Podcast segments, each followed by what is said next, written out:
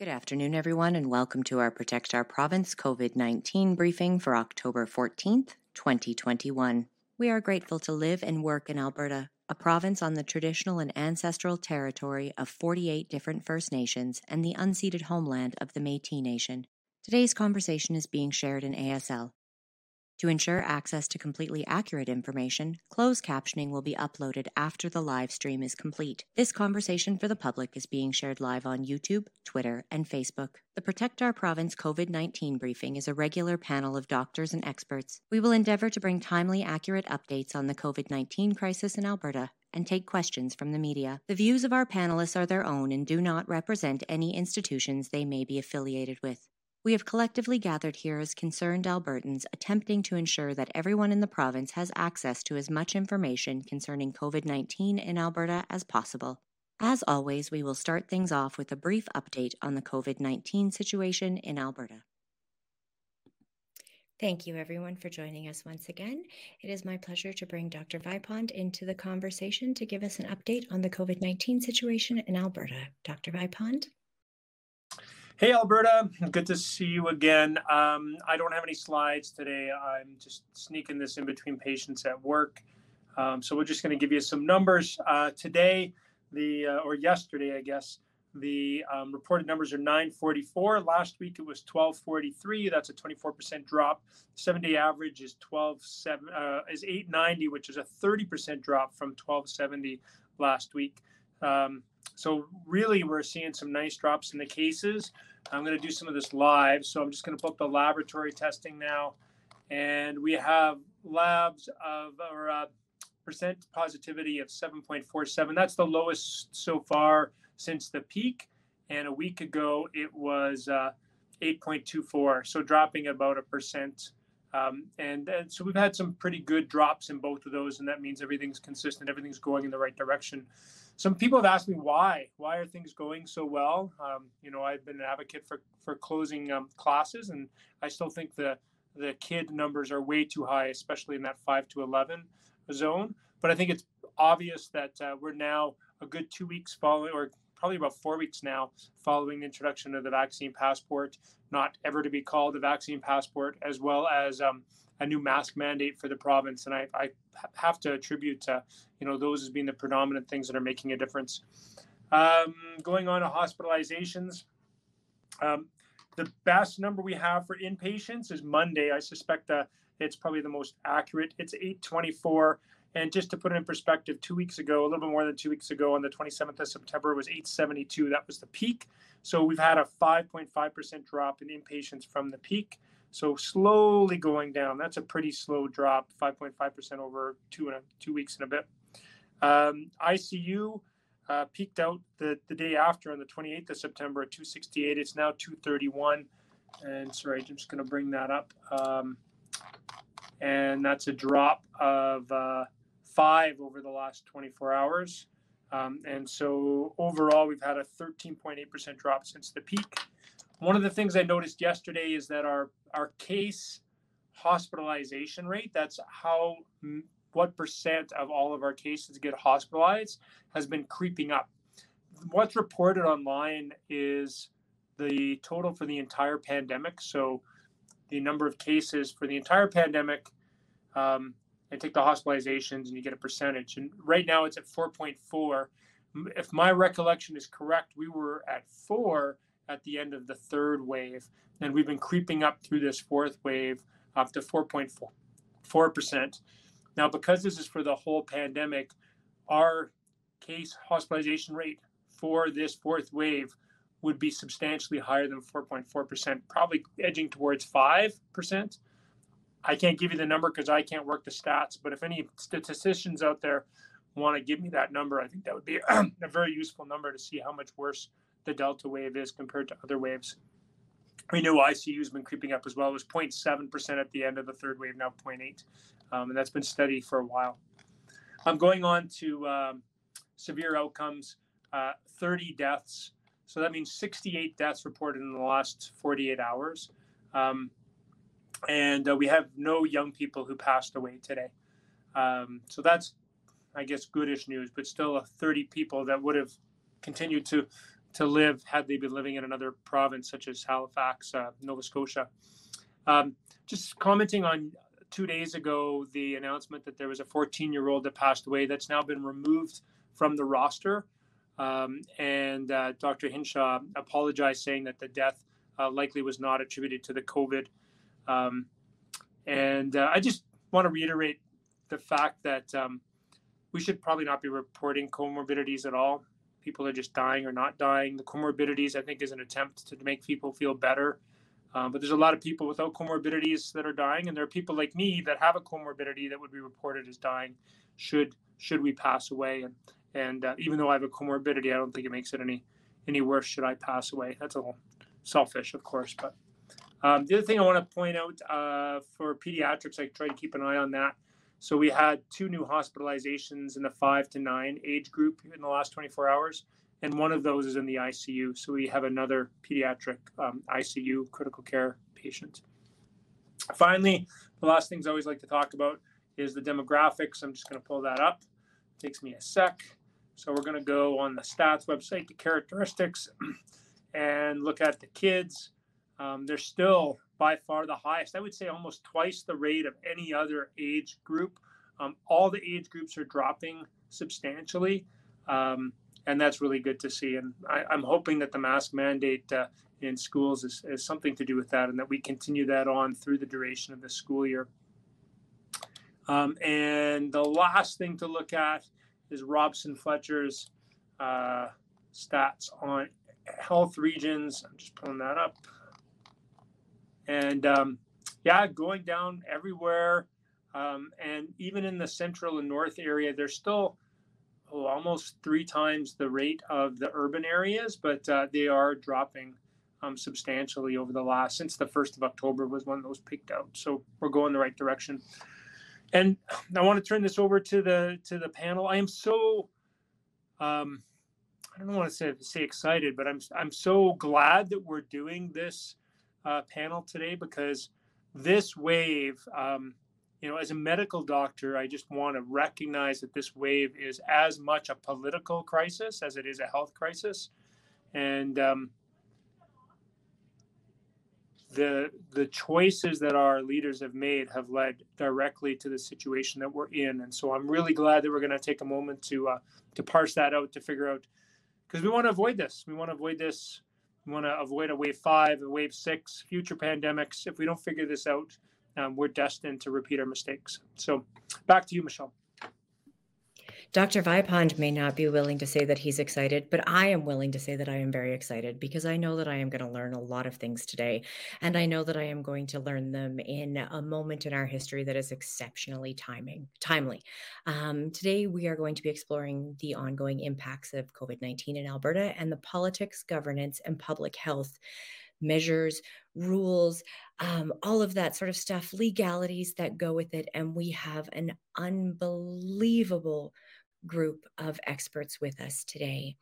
Um, first, I will bring into the conversation a regular pop contributor, um, Dr. Hardcastle, who I suspect many of you will recognize. Um, she is an associate professor of law and health policy and has joined us at this session to discuss how the government's convoluted legal strategy and lack of transparency have adversely affected compliance with public health, health measures and their enforcement, something that I know a lot of folks at home comment on on a daily basis when you walk somewhere where where folks should be masked and they're not and all of those mm, pieces that have led to so much division a lot of them seem to have really come from these policies. Um, a first time welcome to our stream, but long time Pop AB contributor, Ubaka Ogbogu. Um, Edmontonians hopefully will recognize him as a regular speaker from the August rallies. Um, as a human not located in Edmonton, I am thrilled to have this digital opportunity to meet you.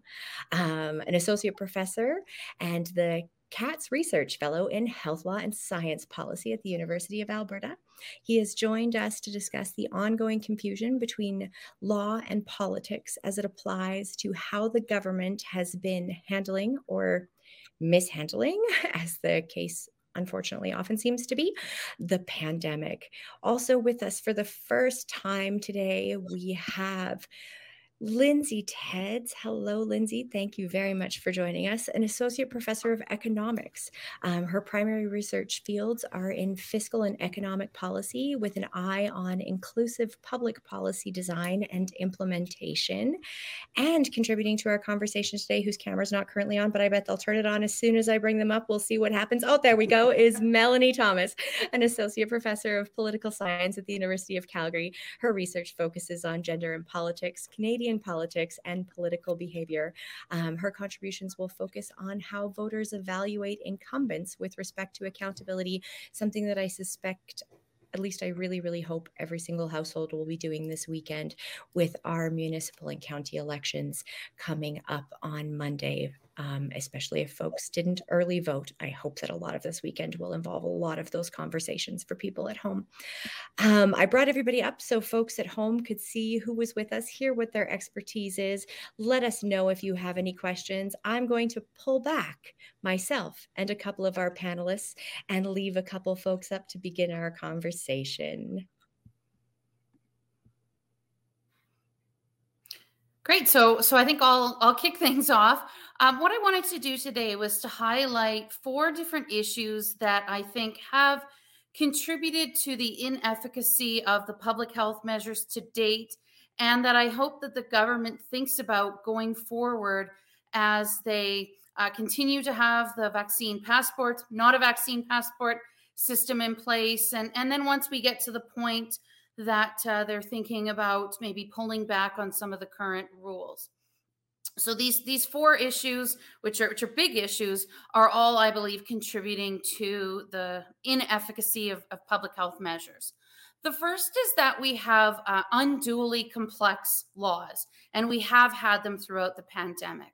Um, I think that these unduly complex laws are, are largely a product of the government trying to navigate between lives and livelihoods, trying to deal with public health issues while still appeasing their, their voting base and, and dissenting members of caucus. And so, for example, with the vaccine passport system, we have one rule for businesses that are in, another rule for businesses that are out. We have exceptions, there are exemption uh, orders that have been granted. And all of this was done really on the fly. There was an announcement, and it all came into place mere days later. Um, these laws are difficult for people to understand, they're difficult to enforce, and both of those things tend to undermine their efficacy. The second issue that, that I think is contributing to the problem with our current laws are unclear lines of accountability. I don't want to say a lot on this because uh, is going to pick up on this, but the issue is really who is in charge. We hear from Hinshaw, Dr. Hinshaw, that she's an advisor, but then we have public health orders that bear her signature and cite her authority. And then we have the government who um, sometimes is appears to be the decision maker, um, but then other times when it's it's convenient, seems more than happy to hide behind Dr. Hinshaw and and to allow her authority to give uh, sometimes unwarranted legitimacy to their to their public health policies. The third issue that I think is contributing to ineffective public health policy in this province is a lack of transparency. Um, transparency is, is, of course, an end in and of itself. We expect our governments to be transparent. That's part of how they get the legitimacy to govern. Uh, but I think, particularly given that trust has been eroded in this government, uh, for example, their dialing back of, of public health measures in July and the problematic evidence on which that was based. Um, there's a real transparency crisis, and that, that lack of transparency has undermined public trust in, in politicians, public trust in public health officials. And that lack of public trust, I believe, contributes to, to issues with compliance if you don't trust the people making the rules and you don't trust the evidentiary basis for their rules, why would you comply with those rules? The fourth thing that I think is undermining our current public health rules is um, is this ineffective facilitation of, of personal choice and and that really links back to to, to some of the other issues. And what I mean there is, is we hear these rules, um, which are a mix of, of lives and livelihoods and trying to leave the, the economy open, but protect public health. And lost in all of that is um, what does the science say? And I, I think that when we have a chief medical officer of health who largely is a, is a figurehead for the government's public health policies, which represent that compromise between lives and livelihoods but we're not hearing from anyone what the science says. Um, and this is this is an issue that's been identified post SARS in a number of different contexts that the public needs that information. I think that takes away the ability for people to make choices on their own. For example if i'm immunocompromised and and i'm hearing dr hinshaw say well these are the rules that are in place and she's implying her endorsement for them. I, I might not be adequately protecting myself. There the science may suggest that i should be implementing a, a higher level of personal protection. And and i think that that's undermining the the public health rules for for those who who may be affected in that way and and exercising that personal choice around those rules so those are, are my my four big beefs with the current rules and the four things that uh, that I'd like to see addressed. Um, I'll, so I'll turn it over over to you, Bracha, to pick up on that. Awesome. Uh, thanks, Dr. Hardcastle. I'm gonna call you that. You're also a doctor. I, I, I should have been more fancy. Uh, so I'm, I'm, I'm, going to change his name now. He is going to become a doctor good, on the stream as well. so uh, I'm going to pick up on uh, the the question you posed about who's in charge, uh, but also ask who should be in charge. So I'll move from who's in charge to who should be in charge, and then connect it back to Joe's point about how do we avoid this uh, in the future if this were, were, to come up again. So, so the, answering the question who's in charge uh, requires us to think about the tension that we've noticed throughout this pandemic between law and politics. Uh, on the one hand, there are people like us who say that the law is very clear about who should be in charge or who is in charge. Uh, and the law, the Public Health Act in this case, says that is the chief medical officer of health who should make decisions, independent decisions. That doesn't mean that she does this without any help or without consultation with the government, but she really is the figurehead for managing uh, a disease outbreak and the person whose decisions should, as we've seen through the orders that she, she's issued, should be the one that, that, that prevails. But there are other people who say, well, how can that be? How can it be that in a democracy like ours, that one person, uh, even if that's what the statute says, is making these decisions when our elected officials uh, are there?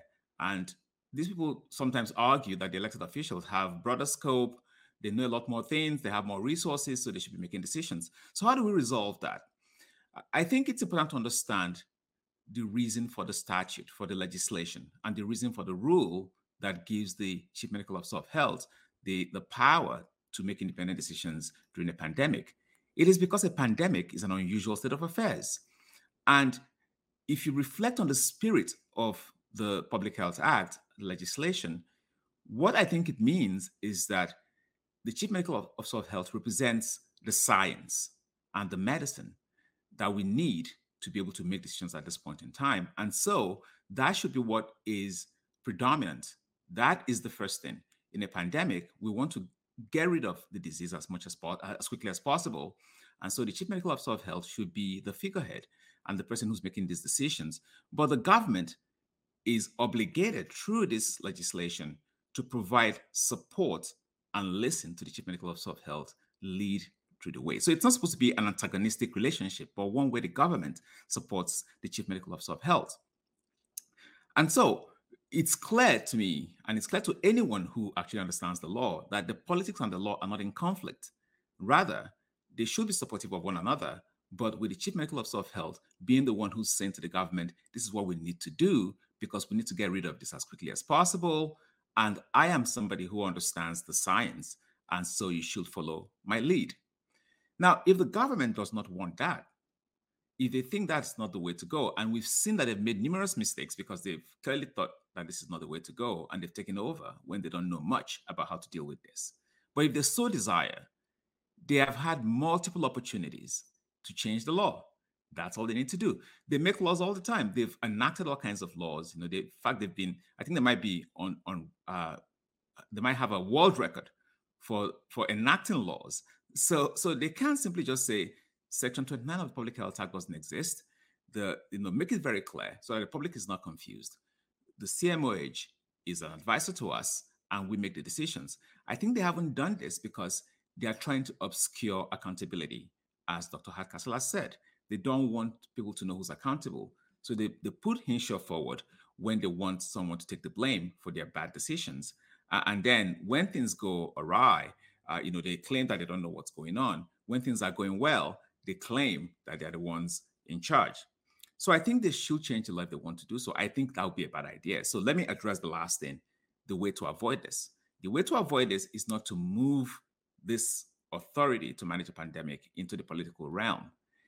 You know, this is a recommendation that came from the SARS report, uh, you know, and it's something that we've seen from this pandemic the danger of politicizing that role. I think, in fact, what we need to do going forward is to strengthen the role of the CMOH. We have to make it a role that puts science in the lead and that puts our health first uh, and that forces the government to actually support that role. So I'm thinking of the role of the Auditor General. I've talked about this, you know, numerous times. A role that is stronger than it is now, not one uh, where we actually politicize the role further, because I don't think the politics has got us anywhere. So I'm going to stop there. Thank you very much. So, if what would be needed to make that happen? Dr.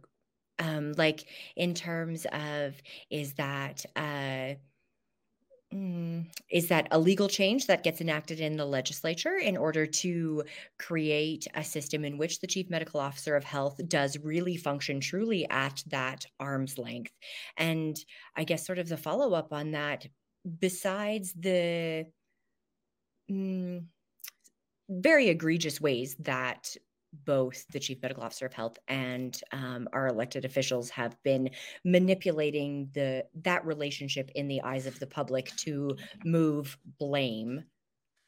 Currently with the way things are situated who is actually legally responsible? Like who has the authority as opposed to them just sort of like i don't know playing a game of ping pong back and forth?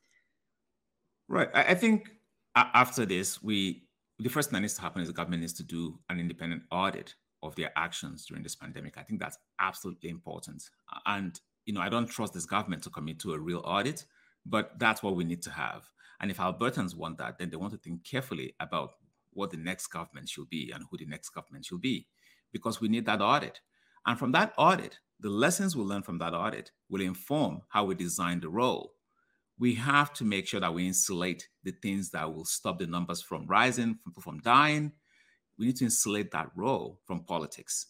But we need to be able to say in legislation, here are the resources that that person can call on, and here are the obligations that the government has towards supporting those resources. And if the government fails to do that, it becomes a very clear signal to everyone that they're actually breaking the law. And then we can have good evidence with which to criticize them and hold them to task. Thank you. Um, I'm going to bring our other panelists back into the conversation now. Um, Lindsay and Melanie, um, do you guys have anything that you would like to offer on what Dr. Hardcastle and Dr. Ogbogu just shared with us? Do you want to go first, Lindsay, or do you want me to do it? okay. um, so uh, I appreciate my colleagues being able to speak very clearly to where the legal boundaries are um, with respect to like a very precise bit of accountability. What I want to speak about is um, the things I'm observing with increasing alarm about how regular folks are talking about democratic account- accountability and specifically electoral accountability. And a big part of what I'm going to say is that what we're seeing is not normal. It's really not normal what we're seeing. Um, the normal way or the way that our institutions were designed to work is that we uh, elect a set number of representatives. They represent geographical bits. Um, we represent geography more than we represent anything else in the Canadian system. We give them constitutionally five years, like in practice, four years, to be able to just kind of like try to run the show. And, you know, on the understanding that some co- things come up, sometimes things hit the fan. You do need a little bit of time to get your legs under you. Uh, and like bad things happen that are beyond your control but like we give people like a reasonable period of time to try to figure out like what they're going to do and then we have another election again on the understanding that if they do a good job people will remember that. This is called like a retrospective and a prospective evaluation. So people will remember government performance and they'll say i'm going to hold you accountable for what you did and i'm going to use your past performance to do a prospective evaluation of how well i think you're going to do in the future. Um, this is how it works, like in Canada and a whole bunch of other places. What this should mean is that when there is a crisis, when there is serious public pushback, when there is serious public aggravation and anger and disaster, and in this case, literally death, literally death, most like the normal order of operations is that a government would encounter this and they would scramble to mitigate these negative um, uh, negative evaluations or negative perceptions or, or, like the negative things that they are doing, right? Um, what we're seeing in Alberta, like Jason Kenney, Angus Reid just came out with the premier evaluations, which they report quarterly. Angus Reid is a reputable firm. I, some people are going to want to say that they're biased, but from where I sit and how I see their data, they are they are a good indicator of where things are at. Um, Jason Kenney's at 22% approval, and that's like people who really like him and people who only kind of like the job that he's doing. Like this is it's abysmal. It is so bad. In any other context, a party in government facing this kind of public pushback, these kind of public numbers, this kind of frustration from the public would do a 180 and run in the other direction. So the question is I, I should say there's a there's a point that I want people to cling to, and that it's like elections and electoral accountability work if you want to hold this government accountable, you need to use your election to do it. You need to use your vote to do it. This is the mechanism that we have. Voting is the main electoral accountability. And what I see is a lot of folks getting like super fatalistic about the idea that um, Albertans in general, the stereotypical Albertan, is just never going to vote any particular kind of way. And I actually think that this must be what's driving a lot of the stuff that we see, which is this ideological assumption by some in the government, perhaps even the head of government, that if there is the right kind of conservative party present in Alberta politics, that Albertans would never, ever, ever, ever, ever vote for anyone else. It is a profoundly disrespectful assumption to the public. It is a profoundly disrespectful assumption to voters and voters' intelligence and voters' preferences. And it is frankly undemocratic. It is undemocratic to assume that just because you happen to have the right kind of partisan flavor attached to like who you are, independent of like how competent you are at your job, in terms of this case, managing a public crisis, it is like it is insulting to think that you actually don't actually have to listen to the public and like do better on this sorts of things. So to this i would say like if people are kind of like but where's the accountability? What can we do? You can vote uh, you could vote no in the equalization referendum for this reason on Monday, um, though there are other really good reasons to vote no in that sucker as well. Uh, I won't get into that. Um, but I also want to flag just very quickly because I know some folks are always going to be kind of like, but can't the lieutenant governor step in and do something and all these other sorts of things? And I got to say, like, there isn't a legal mechanism for to do that. And from a democratic perspective, we really don't want this. It's really bad. What you want to do is double down on electoral accountability because electoral accountability is democratic accountability. And so in this case, I got to say, if there are people who are like still like, uh, or like dedicated UCP partisans, you have another lever as well in addition to your vote. And this is your internal party. Um, levers of accountability because you've got democratic processes in there as well and i got to say based on how like deaf this government has been i shouldn't use ableist language my apologies compared to like that they're just not prepared to listen to regular members of the public in which case i would say i would go to the partisans and say if if you can put pressure on them to get them to actually be competent on the managing of this file for the sake of everybody else in this province please do so that's a democratic mechanism people who aren't UCP partisans, you got to use your elections. It's in two years. It's a good time to start organizing. Have at it. Uh, and please stop asking us to get the lieutenant governor to do stuff because that's not how it works. Thanks. I just want to quickly chime in on something Melanie said, and, and this is something that Ibak and I discuss daily. Um, similar to people imploring the the uh, LG to step in and do something, people think that the courts are going to step in and, and do something. And you know, the, the courts are an important check on government power, an important accountability mechanism, but and I'm going to make a really broad sweeping legal statement here. It is very difficult whether you're you're talking about negligence law or um, using administrative law, challenging the reasonableness of government's decisions, it's very difficult to challenge their high level policy decisions. And so I think there's a, a real desire to have the courts step in. But I think if it was the other way around and you liked the government's policies, you would be horrified if the LG was calling an election, the courts were overturning policy. And, and, and so I agree with Melanie that, um, you know, unfortunately, uh, it, the election, which which isn't for a while, is the best way of, of of imposing accountability on the government for these kinds of high level policy decisions. Mm-hmm. So I, I hope you don't mind if I chime in here.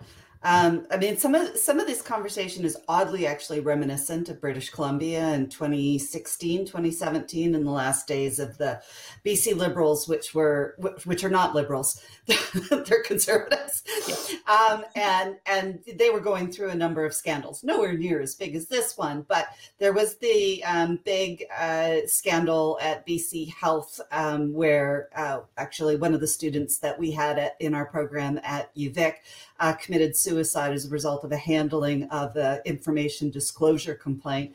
Um, and that led to a, a, lot of individuals calling for these same things that this government needs to be held accountable. The lieutenant governor should step in.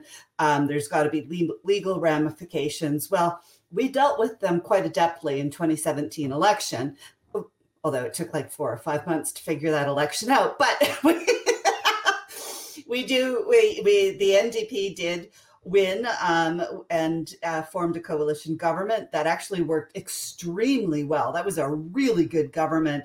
Um, and then the NDP went back into the polls in just this fall. No, last fall. I'm sorry, I have no concept of time anymore. So last fall, um, and then they they won a majority uh, rather than a minority that had to be backed up with the Greens. Um, so yeah, I, I mean, the, I think with any any issue, there's always armchair political scientists, armchair lawyers, armchair economists saying how how it should work, um, and it's never as simple. And I think Mel, what you said there is correct. It when when it's when you are supporting that government, these are really concerning steps um, to to be taken in in a democracy. And just to go back to um, what we were talking about in terms of the the the public health, the chief medical officer of health. I have family in Nova Scotia. I'm very jealous of my family in Nova Scotia. And I love watching Dr. Strang give his updates. And that is the model of a chief medical officer that was envisioned, him portraying the role that he is, is what was envisioned after the SARS outbreak. I lived in Toronto um, during the SARS outbreak. So uh, to me, it was actually a real pandemic as opposed to, I know not every place experienced that. Um, but yeah, he's forceful. Um, he's clearly like, it's clear that the government is listening to him and not vice versa. And that is a really important role. What is more important, I think, for me as an economist, for that example, is watching the chief medical officer take public health decisions. And then the economists come in and say, how do we make sure we're supporting the economy and people through it? Not putting the economy first, but that's what feels like this government is doing, right? It's it's it's some economists going, oh, you know, we can't afford to to to shut down our economy and things like this. We absolutely can, um, and and anybody saying we can't, I think, is just um, uh, just not not in on you know modern economic analysis uh, and Lindsay, oh, they're, ide- they're ideologically opposed to the. They're ideologically opposed to any. It, it is. It, I mean, this government throws around the word ideology. I don't know why I don't, because that's, that's exactly what it is. And I, and I, and that is absolutely what is missing here. And even myself, and uh, like as an economist, I'm watching these public health decisions. I have no confidence in them as being public health decisions and not economic decisions. They look like economic decisions to me. And that makes me very, very concerned because all predictions at this point in time are calling for a second pandemic sometime in the next decade. And we've got to get this, we've got to do this better. We should have done it better after SARS. We haven't, and we need to do it better now because I mean this this government is going to go down as one of the worst handlers of, of the pandemic and looks way too closely at what Boris Johnson is doing in terms of handling the pandemic than otherwise. As an as an economist, Lindsay, and you're watching these public health decisions that that appear, frankly, I'm sure, are very flavored with that economy first versus public health first. Are they working? I sure know I don't go anywhere and I have zero interest in contributing in any way, shape, or form beyond my tiny little bubble of a household in terms of economic growth and development in this province right now. I can't I, I I struggle to understand the perceived or real value in the health policies that have happened as they relate to economics. Well, I, you know, uh, when you ask me a question like that, what ends up happening is I think about the stratification that has been reinforced in our society as a result of what is going on in this province as a result of this pandemic. I mean, I, I think I've gotten to a point where I'm agorapho- agoraphobic.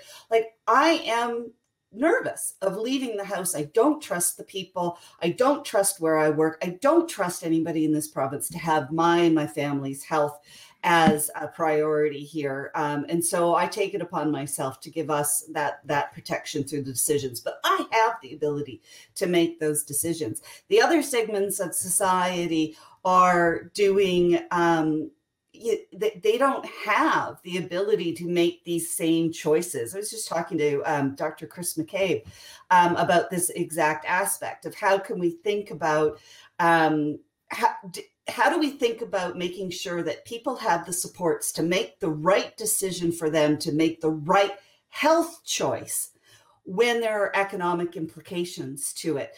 We don't have any programs provincially or federally that allow people to to make a, a, real choice in valuing their health and making sure that they are supported through through the pandemic income wise and through public services to make sure that they're supported. So they've got to go out there and risk themselves and they are not properly compensated in the labor market for that risk choice that they they they are taking on. And in fact what we keep hearing going on is a lot of businesses saying that there are these labor shortages because of the benefits that are in place. That's not why there's labor shortages um, and with that that narrative has got to stop. It tells me that there's a significant portion of the business community that didn't learn anything from this and how you treat human beings when there is a health crisis going on.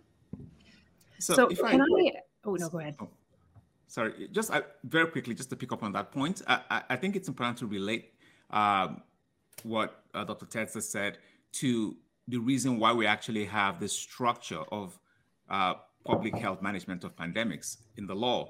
So I, I, studied the history of the legal history of uh, pandemics, like smallpox uh, pandemics back then, and and it was from all of that that we now have the structure where you have someone who's a health professional in charge and making decisions when you have disease in the community. And the reason for that is an understanding that once there's disease in the community, nothing is right and nothing can ever be right until that disease is under control. And I think that has been the problems that this government has failed to embrace this idea that until COVID is under control, we really can't have an economy, we can't have anything working right. And that's been so beautifully expressed here. And it's important because we're going to do this start, stop, start, stop thing uh, and lose so much ground, so much time when the role as, as, as it is contemplated means that we ha- if we put things in in, in the hands of science and the hands of, uh, of the chief medical officer of health, there's a chance that we can actually stamp out the disease quickly enough so we can go back to having an economy and a life. Uh, and you just can't have disease in the community and expect to have life as usual. That's the philosophy behind the law. And that's what we need to maintain because without that, we're going to be for, in this, you know, for the long haul when it should really be stamped out as quickly as possible. Sorry, Melanie, I didn't want to. Um... No, I'm actually glad that you got to go first because this should raise questions in people's minds. So, given that, given that we've got that historical legal foundation for why we're doing it this way, given that we can point to uh, how the economy is not going to work if we don't actually get this under control, and that it is clear when you're looking at this in a whole number of other ways, raises the obvious question of so why aren't they doing it? Like it's if people are screaming, but why? Like this doesn't make sense. Make it make sense, but why? This is where I think is important. I'm a political scientist. I can't help but think about power and how people think about power. And it's not lost to me that as um, uh, Dr. Tedds was speaking, the people that you're identifying are people who are often either fully disempowered, explicitly marginalized for a number of reasons. Sometimes it's related to the kind of work that they're doing. Often it can be re- related to things like systemic racism, systemic sexism, um, really regressive ideas about like who is appropriate to be doing what work and what's appropriate to be privileged and all of this stuff that we would like to think that we get out of actually making good public policy or that people would actually be giving like proper consideration to because they're supposed to govern everyone. And I keep coming back to this idea that the reason why we see this stuff is because there are some interests that are privileged um, with respect to being able to get time, uh, influence, and even just basic consideration when it comes to managing these particular policies uh, and the pandemic. And I can't escape the conclusion, or at least asking very forcefully the question like, is everybody else just being so systemically discounted because the government can't be arsed to care about them to the point that they are misusing the public health system that's in place that's designed to mitigate exactly this problem? Um, I think if other people are well placed to be able to ask the people who are making those decisions, why are you not taking more of this stuff into account? Why are you not seeing that public health and like the economy, like that these things go together? Like, ask them why. I'd be really curious to hear what their answers were because I suspect that they are nothing but like pretty superficial ideology without much substance behind them, without an understanding of the legal history of these positions behind them, without understanding of the economics behind them, and without understanding of like how they're playing into gross power hierarchies behind them as well. You can tell that I'm like really tired and salty about this, and I also just find it I, so frustrating. Like it's so the for at for again I do have a political science degree. I, so, just so people don't don't think I'm just an economist. Uh, the economists make fun of me of that, but the political scientists make fun for my for my economics degree. And I I think you know, to me, what I see, and I saw obvious. I mean, I'm new here to Alberta, and I'm but I feel like I've really gotten my feet in the last two years. Um, here is that the there there ideology is being driven by a um, narrow understanding of what economics is. We can all agree that they are pro business and that they uh, purport to be um, capitalists. But underlying this, my discipline, economics, right? I mean, there are people like this government and some of the economists that are forming them who say that economists are only concerned with efficiency and that's the only objective. And as soon as you're only concerned with efficiency, you're going to forget about you know people and these um, these issues of power and you know that kooky intersectionality that helps you understand things. Really economics is in fact if, if if when when you actually read the origins of economics and because i'm a political scientist i have read the origins of the, the the early thinkers our primary objective is in fact social justice it's well-being like that is our primary goal that we're trying to achieve is economic is is is well-being and how do we go about achieving that well then there's this balance of usually the way it's phrased in economics, it's a trade off between equity and efficiency. As soon as we decide that there's a trade off between equity and efficiency, we allow people to die under public policy. And that has got to stop. We've got to stop letting economists, old school economists, drive this discourse that all that matters is economic efficiency. Economic efficiency means nothing if we're not actually achieving the, the, the meta principle of equity and, and wellness and well being and the good life. I'm salty too. I think that's why people like us, right? I refuse to believe otherwise. So. I feel like we are all very much in that place in this time and space where you question why folks are not salty versus when they actually are. um, I think anyone who has been listening or paying attention or plain and simple has any human feelings um, is at that point where it is you spades need to be called spades. Um, we talked a little bit about sort of you know how this next two years could be used for rallying people for beginning to build what that next provincial election could look like. Um, we touched briefly on what a no vote on the equalization referendum could look like this upcoming weekend and what type of message that could send. Um, but as Monday comes, um, I would be remiss not to ask, and folks at home would like me to ask, um, what types of questions people should be asking their councillors to be, their mayors to be, their county reeves to be, and their school board trustees to be this final weekend before we go into our municipal and county elections. Um, I realize that, you know, we've watched that they don't hold the same amount of power as the provincial government does in terms of large scale influence in healthcare, but we have watched major centers enact mask mandates way before um, the province chose to. We have seen business supports come out of those city and town councils. And so for folks who are at home watching this, um, what are some of those key points that they can really be having conversations with? Um, at their kitchen tables this weekend and with their mayoral and councillor candidates.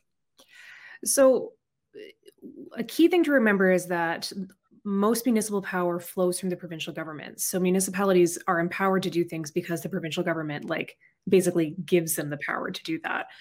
Um, so in that case, I so this is I I'm going to caveat with this with that municipal elections are hard because they're low information context. There's a lot of things that are going on. If you're in Calgary and you've got like two thirds of council has open seats. This is like unprecedented and also just so noisy. And when you've got all these other things going on, it's it's much more difficult to sort through the noise in this context than it is in, say, a provincial or federal election where it's organized by parties. There's lots of things that kind of help simplify stuff um, and things along those lines. But for people who are prepared to like go to the hard question, the hard question I would have that I think applies everywhere, um, whether or not somebody is urban or rural or like in like a small uh, smaller urban center or something like that is to ask about the kind of like either you can put frame it in terms of finances you can frame it in terms of power but to ask about the kind of relationship that their representatives municipally would like to have with the province. Because uh, i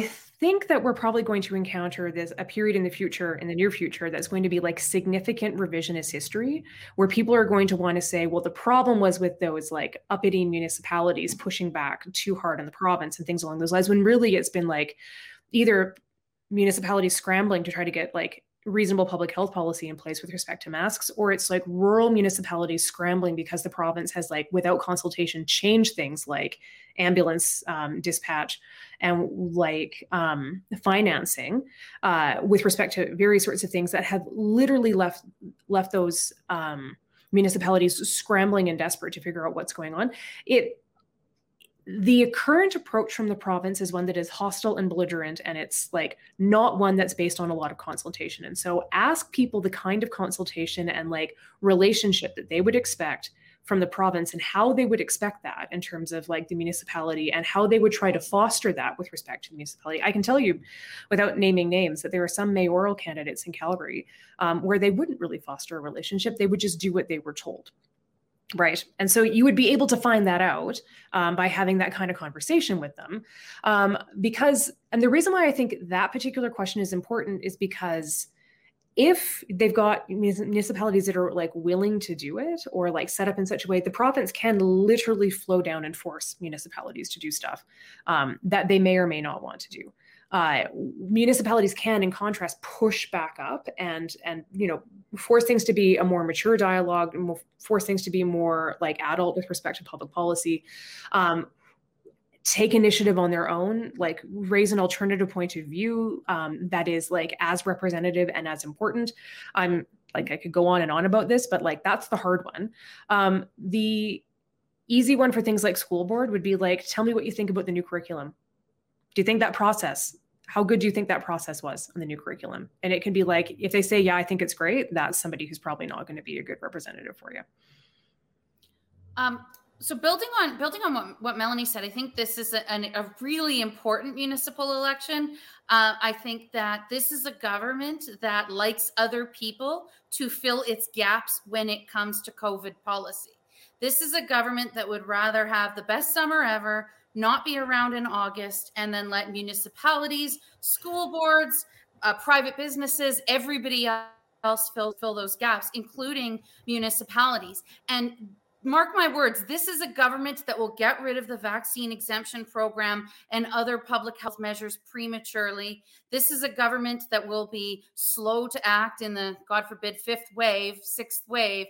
And so you want a municipality that is willing to fill that gap because you will need them to you may need them to, to to have masks you may need them to to to deal with school safety issues and and so I think that uh, municipalities um, you know, do have a, a significant amount of, of, power in terms of, of what they can do and how they can regulate places and spaces. School boards have jurisdiction with respect to various uh, types of school safety, and you need those people to keep you and your family safe when this province backs off.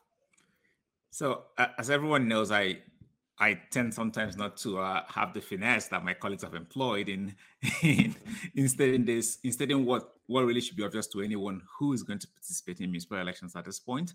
I agree completely with everything that's been said, but I I'll be um I'll just uh, sort of draw what I feel is the bottom line here. By now, you should know what candidates are being put forward by the UCP. I think those candidates are not good for our municipalities. Mm-hmm. This is the level of government that is closest to us. And as Dr. Tedds said, you know, we, we're looking at people, this government has enacted policies that don't favor the people. And as as the people, as people who want our lives to be good and what's optimal for our lives, we don't want UCP candidates at the municipal, municipal level as well. Uh, because what you're going to have is these policies flowing through to the level of government that most impacts our lives. Uh, and if they flow through, we're going to see the kinds of mistakes that the UCP government has made coming to the municipalities. So please do not vote for candidates that are being backed by the UCP. You know them now. You know, I, I could, I'm going to tweet them after this. so don't vote for them. I don't want to say it on this broadcast. That's not to appear partisan, but do not vote for UCP candidates. There'll be a tweet after this listing all of them. In Calgary, too, you know who they are. Don't vote for them. So, I, and all um, quote our outgoing Mayor Nenshi. If the federal government disappeared tomorrow, it would probably take Canadians a few weeks to notice, perhaps a few hours or even days in the case of the provincial government. If your municipal government disappeared, you'd have no roads, no transit, no parks, no police, no firefighters, no clean water, no sewage treatment, nothing. You'd notice pretty quickly. We Municipalities provide the services that keep people healthy and safe and happy every hour of the day of their life. Municipal elections are more important than any other election um, that we can have. And I just, I'll, I'll say exactly what everybody else has said, but in a slightly different way. Stop voting for people who don't believe in government. Like, what? Don't understand, right? These people don't believe in government, and then they're going to say they're going to go into government and they're going to treat it like a business. Government is not a business um, for a variety of different reasons. You need to have a base level of understanding of of why government is important. And what I always find interesting in, in, municipal elections, probably because I do have an expertise in municipal public finance, of the number of people running for um, municipal government who don't even know what the authorities of a municipal government are. And they're promising things. I think Ubaka's right. Take a look at their platforms. They're promising things that they cannot deliver on. And people need to be much more careful about um, the spin. A lot of these councillors are just telling people what they want to hear. People, people, of course, don't want to pay taxes. People, of course, want great public services for no taxes. That is not. You can't do with that. They're just completely orthogonal to each other. So we, we need to make sure that we understand that uh, municipal government, especially one the size of Calgary, um, as as well as Edmonton or wherever you are, whatever size of government you are, it it does take uh, revenues to run that. And this this narrative that municipal public that uh, municipal governments, you know, are wasteful in their spending. Th- there's not a lot of um, meat left or fat in a municipal government's budget after it pays for the two biggest essential services, which is firefighters and police. So, yeah, just take some time, think about it, make sure you vote for a good school trustee, too. I beg of you, um, as a parent to an eight year old, uh, and get out and vote. So, can I also add quickly? We need to remember, I love this idea that, like, government is not a business. This idea that government is like a household budget, that you can approach government financing like you can balancing your own personal finance needs to die like a terrible death and a quick one at that like this is this is not how this stuff works like what like I can like the the the truisms that I use to like deal with my own personal finances would be useless with respect to like government financing. So anybody who wants to say it's just analogous to like your home. Like you don't like spend more than like no this, this, what they're wanting to do is they want to mislead you into thinking that it is much more simple than what it actually is.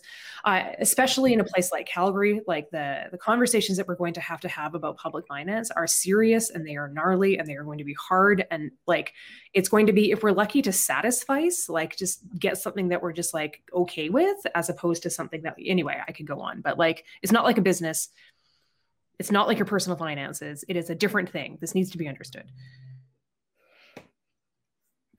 Thank you all so very much for today. I knew that I was excited about this conversation, and I am still very excited about this conversation, and am very sad that we are going to say goodbye. Um, thank you all so much for your time. Thank you, everyone at home, for joining us. We'll be back on Tuesday with a panel of experts exploring the Great Barrington Declaration should should be another interesting one. Oh yeah, we're we're gonna we're we're gonna talk about what kind of policy is actually happening, possibly up above us in this province. Um, but before then, um, voting for municipalities, counties, school boards will take place throughout Alberta. As we have mentioned, two provincial referendum questions will be on that ballot as well. Please take time on Monday to be heard. Um, cast your ballot your voice really does matter. And I know I have found some really great questions in this hour long conversation today that I am going to do some digging on for answers this weekend for myself before I go to the polls on Monday. Until next time, stay safe, Alberta. As always, remember COVID 19 is airborne. Wear the best mask you have access to, and vaccines really do save lives.